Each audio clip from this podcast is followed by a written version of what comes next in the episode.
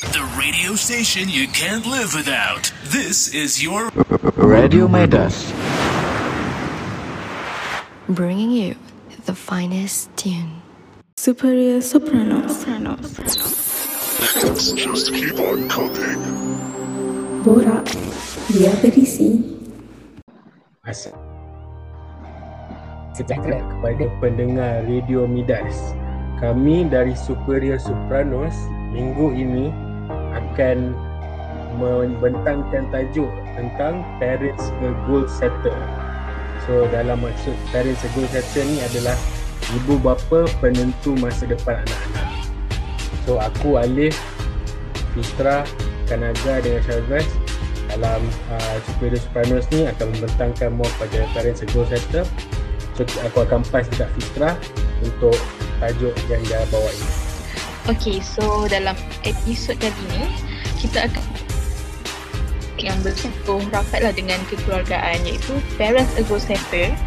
Uh, so maksud Parents a Goal Setter ni adalah ibu bapa sebagai perancang atau penentu untuk masa depan anak-anak lah. Like apa-apa yang anak-anak buat tu adalah berlandaskan apa yang ibu bapa suruh mereka buat. So uh, golongan belia macam kita ni pun kadang-kadang kan masih terikat kan dengan ibu bapa yang suka Uh, so nak tanyalah kawan-kawan ni kan apa pendapat diorang tentang topik parents ego setter ni. Aku aku mula dulu lah. Aku mula dulu. So Okay. pendapat aku eh, pendapat aku tentang tajuk ni lah. Seorang ibu bapa yang set uh, achievement anak dia. Which is sebenarnya ada benda bagus juga sebab every benda yang anak dia buat dia akan ada limit. So limit tu dia akan uh, usually dia akan suruh anak dia achieve ataupun lebih dari limit seseorang anak itu. Bagi aku itu benda yang bagus lah and benda yang untuk mencabar anak-anak supaya jadi lebih bagus daripada diorang. Oh so you rasa macam tak ada masalah lah kalau parents nak jadi goal setter ni. Uh, basically dia akan ada pros and cons tu tapi Mhm. as a goal setter ni lebih mungkin lebih kepada uh, kebaikan lah. Oh Ya, kalau I pula kan Aha. kalau ibu bapa sebagai goal setter ni sebenarnya tak ada masalah pun. Diorang sebagai ibu bapa, diorang ada hak tau untuk tentukan kehidupan anak-anak. Tapi dengan syarat, I rasa tak boleh memaksakan anak-anak. Nah, Ah, ada kita ni kan, kita sebagai anak-anak, kita ada hala tuju sendiri yang kita nak kejar. Tak kisahlah dalam percintaan ke, uh, pelajaran ke. I mean, ibu bapa paksa.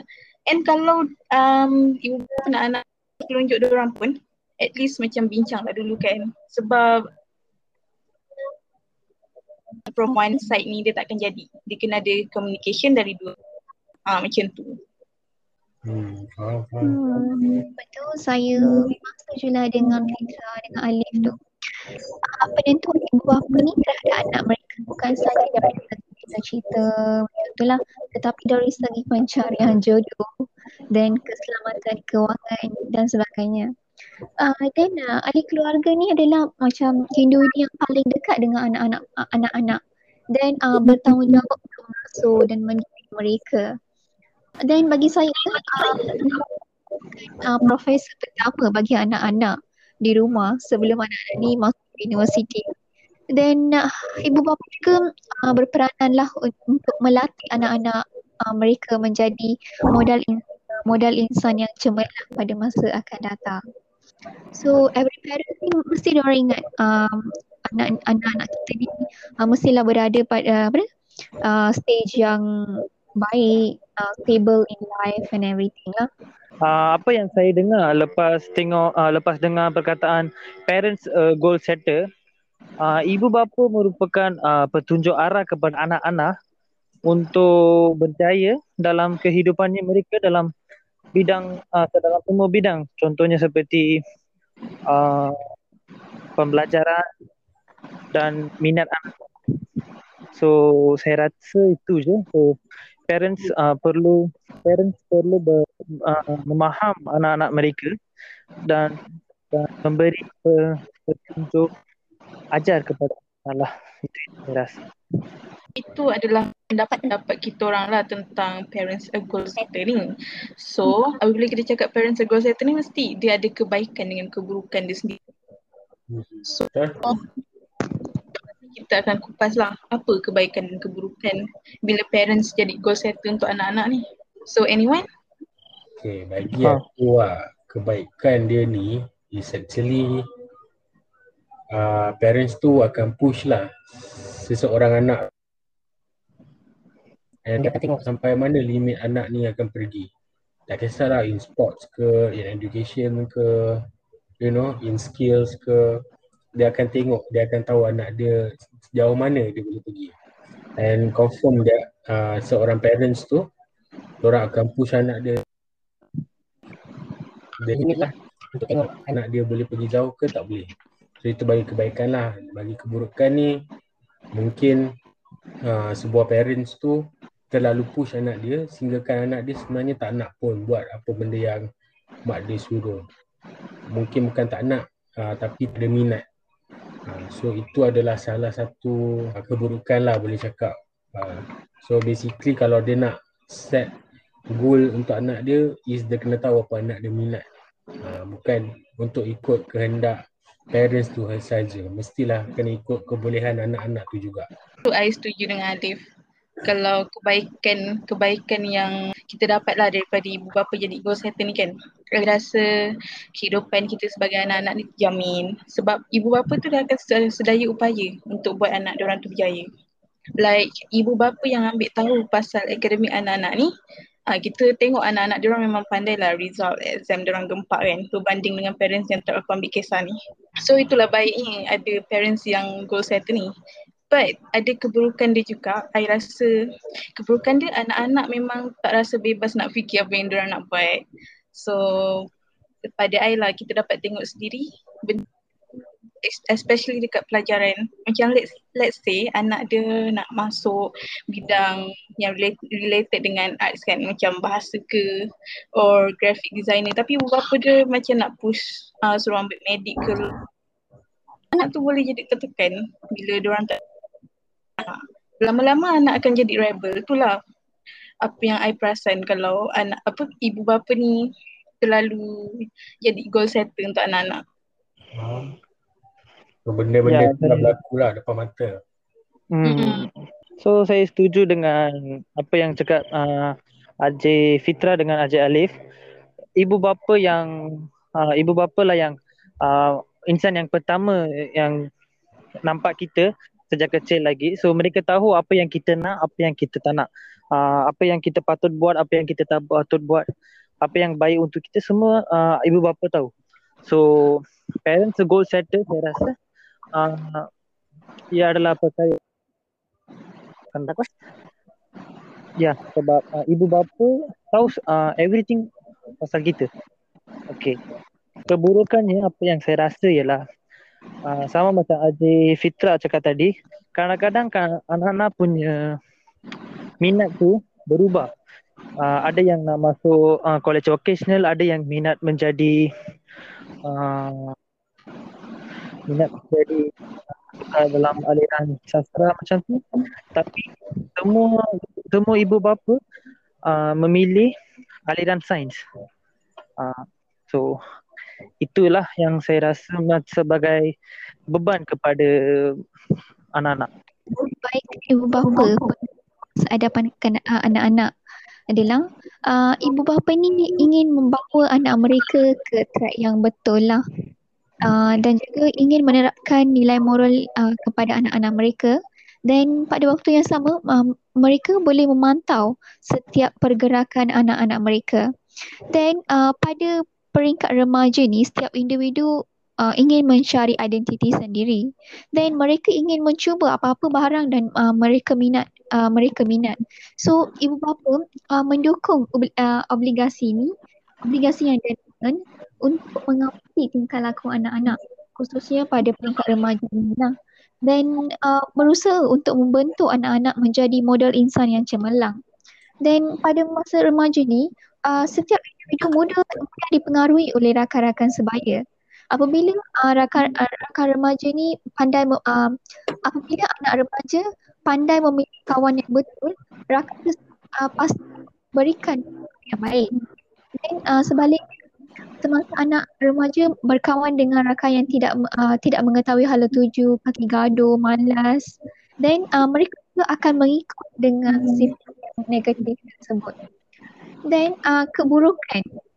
Keburukan tu uh, apabila uh, semua keputusan ni dibuat oleh ibu anak-anak uh, gagal membuat keputusan. So uh, they are fail in a good fail in decision making process. Dan juga mereka ni tidak ada kebebasan untuk memilih dan uh, memilih keadaan keperluan mereka lah. So anak-anak ni merasa stres. Then uh, mereka tidak buat keputusan uh, contohnya dalam peribadi uh, let's say um, bidang pelajaran ke ataupun cari untuk mencari pekerjaan masa hadapan ke then mereka ni uh, memang pandai membuat keputusan uh, which one uh, dia nak. So everything dia orang depend on the parents. So that uh, uh, ibu bapa ni perlulah mengajar mereka bagaimana nak membuat keputusan diri sendiri membuat uh, keputusan apabila satu uh, perkara datang pada kita Wow, satu penjelasan yang jelas eh, Tenaga. Saya setujulah dengan apa yang you cakap tu. Okay, so korang dah dengar lah. Itu bagi pendapat-pendapat uh, kawan-kawan aku and dia dah juga meng- mengupas tentang So, ini adalah ending bagi segmen satu. So, kita akan berehat lah sebentar. Alright, itu saja. Do you ever feel like breaking down? Do you ever feel out of place? Like somehow you just don't belong and no one understands you? Do you ever wanna run away?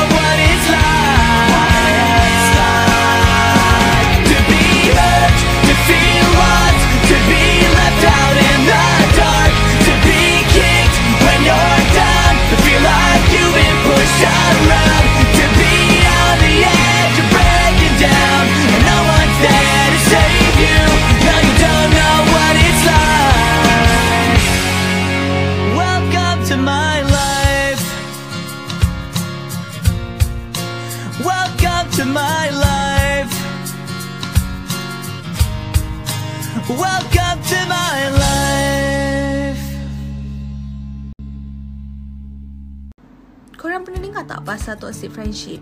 Dalam circle kita mesti ada yang toxic kan? Tak boleh tengok kawan senang sikit, mesti ada rasa dengki nak lebih daripada kawan tu.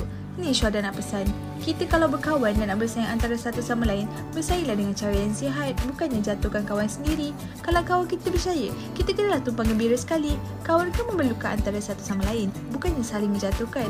Pesanan hikmah masyarakat ini daripada saya Syuhada, hanya di Radio Maidas. Okay guys, kini kembali dalam Superior Sopranos Bora Biar Berisi.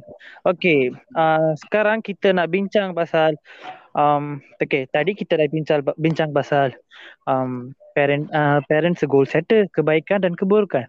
Okay, Yeah. sekarang kita akan bincang pasal macam mana kita boleh menambah baik kan, uh, menambah baik kan um, parenting dalam goal setting uh, children So, Hmm. Aji-Aji, apakah pendapat anda tentang uh, penam dalam um, dalam Dalam segi parenting. ya yeah, Okay, so pada I, tips parenting yang paling penting lah uh, adalah communication. Sebab orang cakap communication tu is the key. Kita kena bagi peluang untuk anak-anak tu bercakap apa yang diorang nak dalam hidup. Sebab kita hidup ni berlandaskan dengan pilihan kan. So pilihan tu lah yang buat kita belajar tentang erti kehidupan. Kalau kita hidup tak ada pilihan, pemikiran kita akan sempit. So sampai bila-bila anak anak-anak ni tak mampu nak buat keputusan keputusan sendiri. Uh, lepas tu lagi satu kan, uh, apa yang I nampak ada setengah parents ni dia macam tak bersyukur dengan apa yang anak dia achieve. So nasihatnya adalah kita kena um, parents ni kena bersyukur lah dengan apa yang anak-anak anak-anak tu dah achieve kan. Even tak sampai expectation pun. Sebab sebenarnya um, diorang akan rasa lebih terharu. And bila kita, bila ibu bapa ni bersyukur, nanti anak-anak tu um, akan sedar sendirilah diorang akan change for better sebenarnya. ya saya dan Ajih Fitra uh, apa pun uh, anak-anak anak-anak yang dapat uh, contoh result ke ataupun uh, dalam bidang pelajaran ke atau sukan ke ibu bapa kena bersyukur. Uh, so apa yang anak-anak mereka dapat ataupun buat ke ibu bapa kena bersyukur dan berbangga dengan anak-anak mereka. And lagi satu ya betul komunikasi. Uh, sekarang uh, ramai ibu bapa tengah kerja sampai lewat malam so mereka mereka dah tak ada masa untuk berkomunikasi ataupun berinteraktif dengan kanak-kanak. So saya cadanglah uh, untuk buat apa at least uh, for their children. Uh, contohnya uh, satu jam boleh. Contohnya makan malam semua sama-sama boleh interaktif lah dalam masa itu. bagaimana nak uh, menambah baik kan Okay, first uh, as ibu bapa uh, perlu menetapkan masa untuk bercakap dengan anak-anak. Contohnya uh, boleh membawa uh, mereka ni keluar bersia-sia ataupun uh, sediakan hidangan bersama-sama. Dan uh, sebagai ibu bapa juga uh, perlu tanamkan sikap ingin tahu dan tunjukkan minat uh, minat kita kita nak dengar uh, apa yang anak cakap dan perhatian kepada apa yang anak katakan dan bersedia untuk berbual terutamanya uh, jika dia ingin uh, meluahkan perasaan lah. Dan yang kedua tu um, kita boleh membincangkan uh, keinginan minatan anak-anak. Dan um, anak-anak boleh membesarkan uh, uh, anak-anak ni adalah memberikan panduan agar mereka ni boleh berdikari. Jika uh, mereka datang meluahkan, meluahkan masalahnya kepada ibu bapa, uh, kita cuba menyelesaikan dengan uh, menyelesaikan terus dan membincangkan bagaimana dia boleh mengambil uh, langkah-langkah mencari dan kita boleh guide apa yang perlu dibuat oleh anak-anak uh, uh, dan menentukan keperluan anak-anak. Okay, aku pula. Aku pula nak cakap pasal penambah baik ni. So basically penambah baik dia is ya macam kawan-kawan aku cakap tadi lah basically communication. So kita nak anak tu tahu yang sebenarnya kita nak the best untuk anak tu and macam mana anak tu nak ibu bapa tu pun tahu yang anak ni dah cuba yang terbaik untuk parents.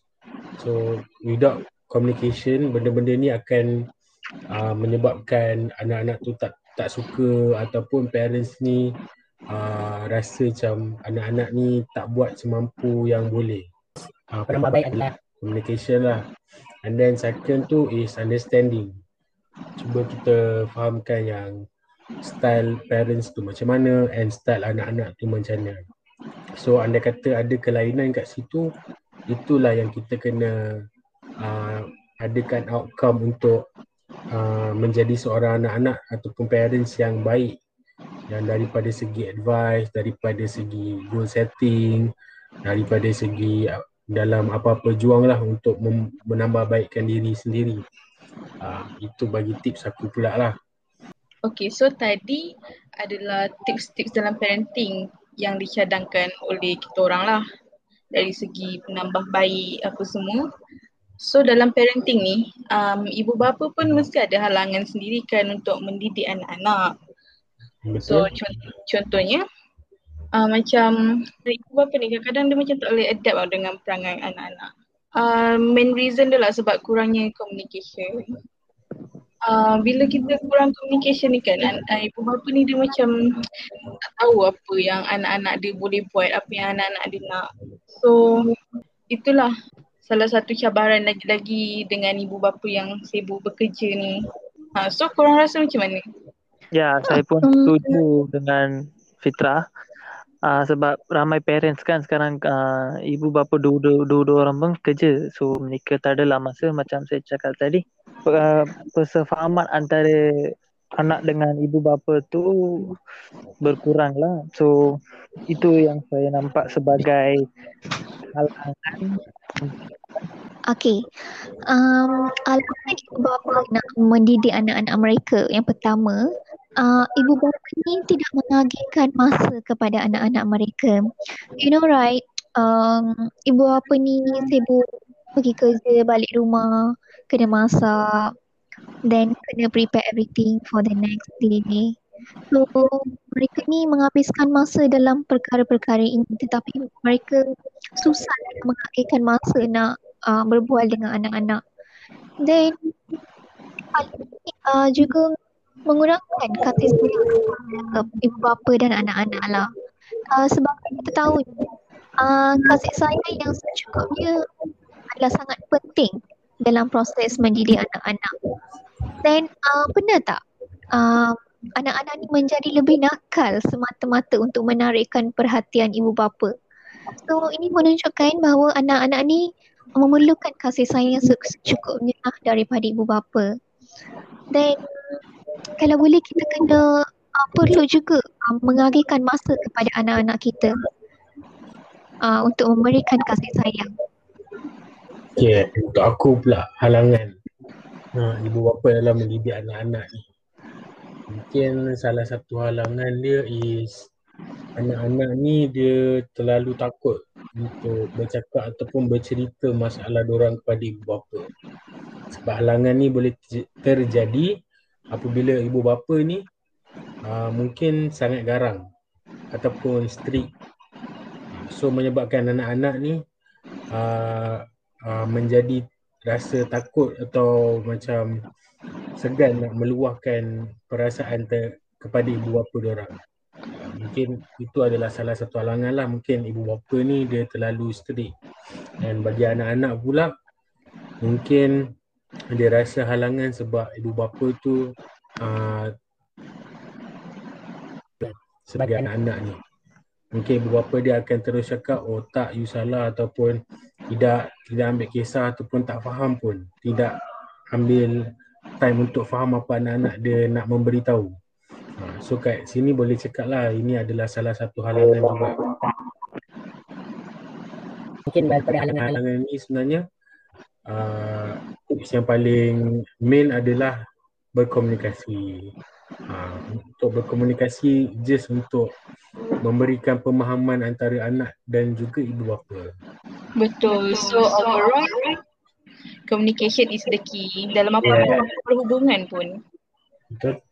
Tak kisahlah anak ke, ibu bapa ke, komunikasi tu penting lah sebenarnya. uh, mungkin kekurangan komunikasi ni akan menyebabkan halangan-halangan yang macam uh, kawan-kawan aku cakap tadi itulah. Okay, korang dah dengar. Itulah segmen untuk kali ini, Parents Again Settle. So, segmen ketiga ni, which is uh, segmen last kita orang lah sebenarnya untuk uh, episod ni. So, basically kita orang nak buat recap daripada episod 1 sampai episod sekarang ni. So, kita orang dah buat uh, untuk 4 minggu. So, segmen ketiga ni akan membuat ulasan akhir lah untuk kita punya RJ ataupun DJ-DJ kita orang. So aku nak dengar dulu daripada korang apa yang korang rasa buat Radio Midas ni. Firstly, of course lah kita orang gain experience kan. Yeah, hmm. I haven't learned a lot since four weeks. A lot of information I get. Then um, ini adalah experience baru lah sebelum memulakan benda ni di alam pekerjaan. wow. Saya dapat tahu macam mana kerja-kerja RJ dengan uh, how the radio systems work. Saya tahu uh, jingle tu apa, PSA tu apa, RO yang ni semua apa. Walaupun kita buat face to face, uh, okay lah at least dapat uh, buat dalam online. Syukurlah. So basically 4 minggu ni kita orang tak dapat buat banyak bukanlah buat banyak tak dapat buat dekat the real thing sebenarnya kita orang kena buat podcast ni dekat studio and then kita orang buat secara live tapi yalah since ada pandemic kita tukar kita punya alternatif which is online so sebenarnya online ni lebih banyak kita punya ujian lah. Obstacles kita lebih susah sikit dengan internet tak berapa okay and then apa uh, internet slow. And then uh, uh, seperti kita nak cakap live tu macam ibaratkan dah tak jadi live kita kena pre-record. So adalah sedikit kekurangan dekat kita orang punya episod-episod ni. So empat minggu yang aku belajar kat sini is banyak aku belajar pasal apa tu radio pada first week tu kita orang macam Dr. A cakap lah kita orang skema ayam which is aku tak tahu ayam tu datang mana mana tapi skema ayam lah kita orang terlalu formal so week second dengan third tu kita orang banyak dengar advice daripada Dr. H lah jangan guna RJ pakai aku kau lebih orang cakap lebih normal lah orang cakap lebih relax sebab kita nak nampakkan benda ni live so overall kita buat empat episod so basically esok kita akan buatkan topik-topik yang uh, mengajar ataupun mengadvise untuk korang yang mendengar ni. Okay, so kita orang nak ucapkan terima kasih lah sebab sudi mendengar podcast kita orang ni. Yeah, sudi mendengar. Kalau tanpa korang, siapalah kami. Dan uh, mengucapkan terima kasih kepada Dr. Ish yang memberikan peluang kepada kita untuk menjalankan podcast-podcast ini. Thank you Dr. H. Uh, thank you Dr. H sebab memahami lah kita skema ayam ni apa benda dan skema ayam tu apa. So banyak kita orang berubah lah. And thank you juga yang yang nak mendengar podcast kita orang ni. Uh, walaupun banyak kekurangan kita orang minta maaf lah. Tapi untuk set ni kita orang dah settle lah empat episod ni. Uh, harap dia, kita punya juniors dia orang buat radio madrasah dekat uh, studio mention. Okay, so aku rasa itu sahaja untuk episod kali ini and Sam kali ini. So thank you so much yang mana yang masih mendengar Radio Midas ni. And thank you for the support. Thank you guys. Assalamualaikum. Thank you guys. The radio station you can't live without. This is your Radio Midas. Bringing you the finest tunes.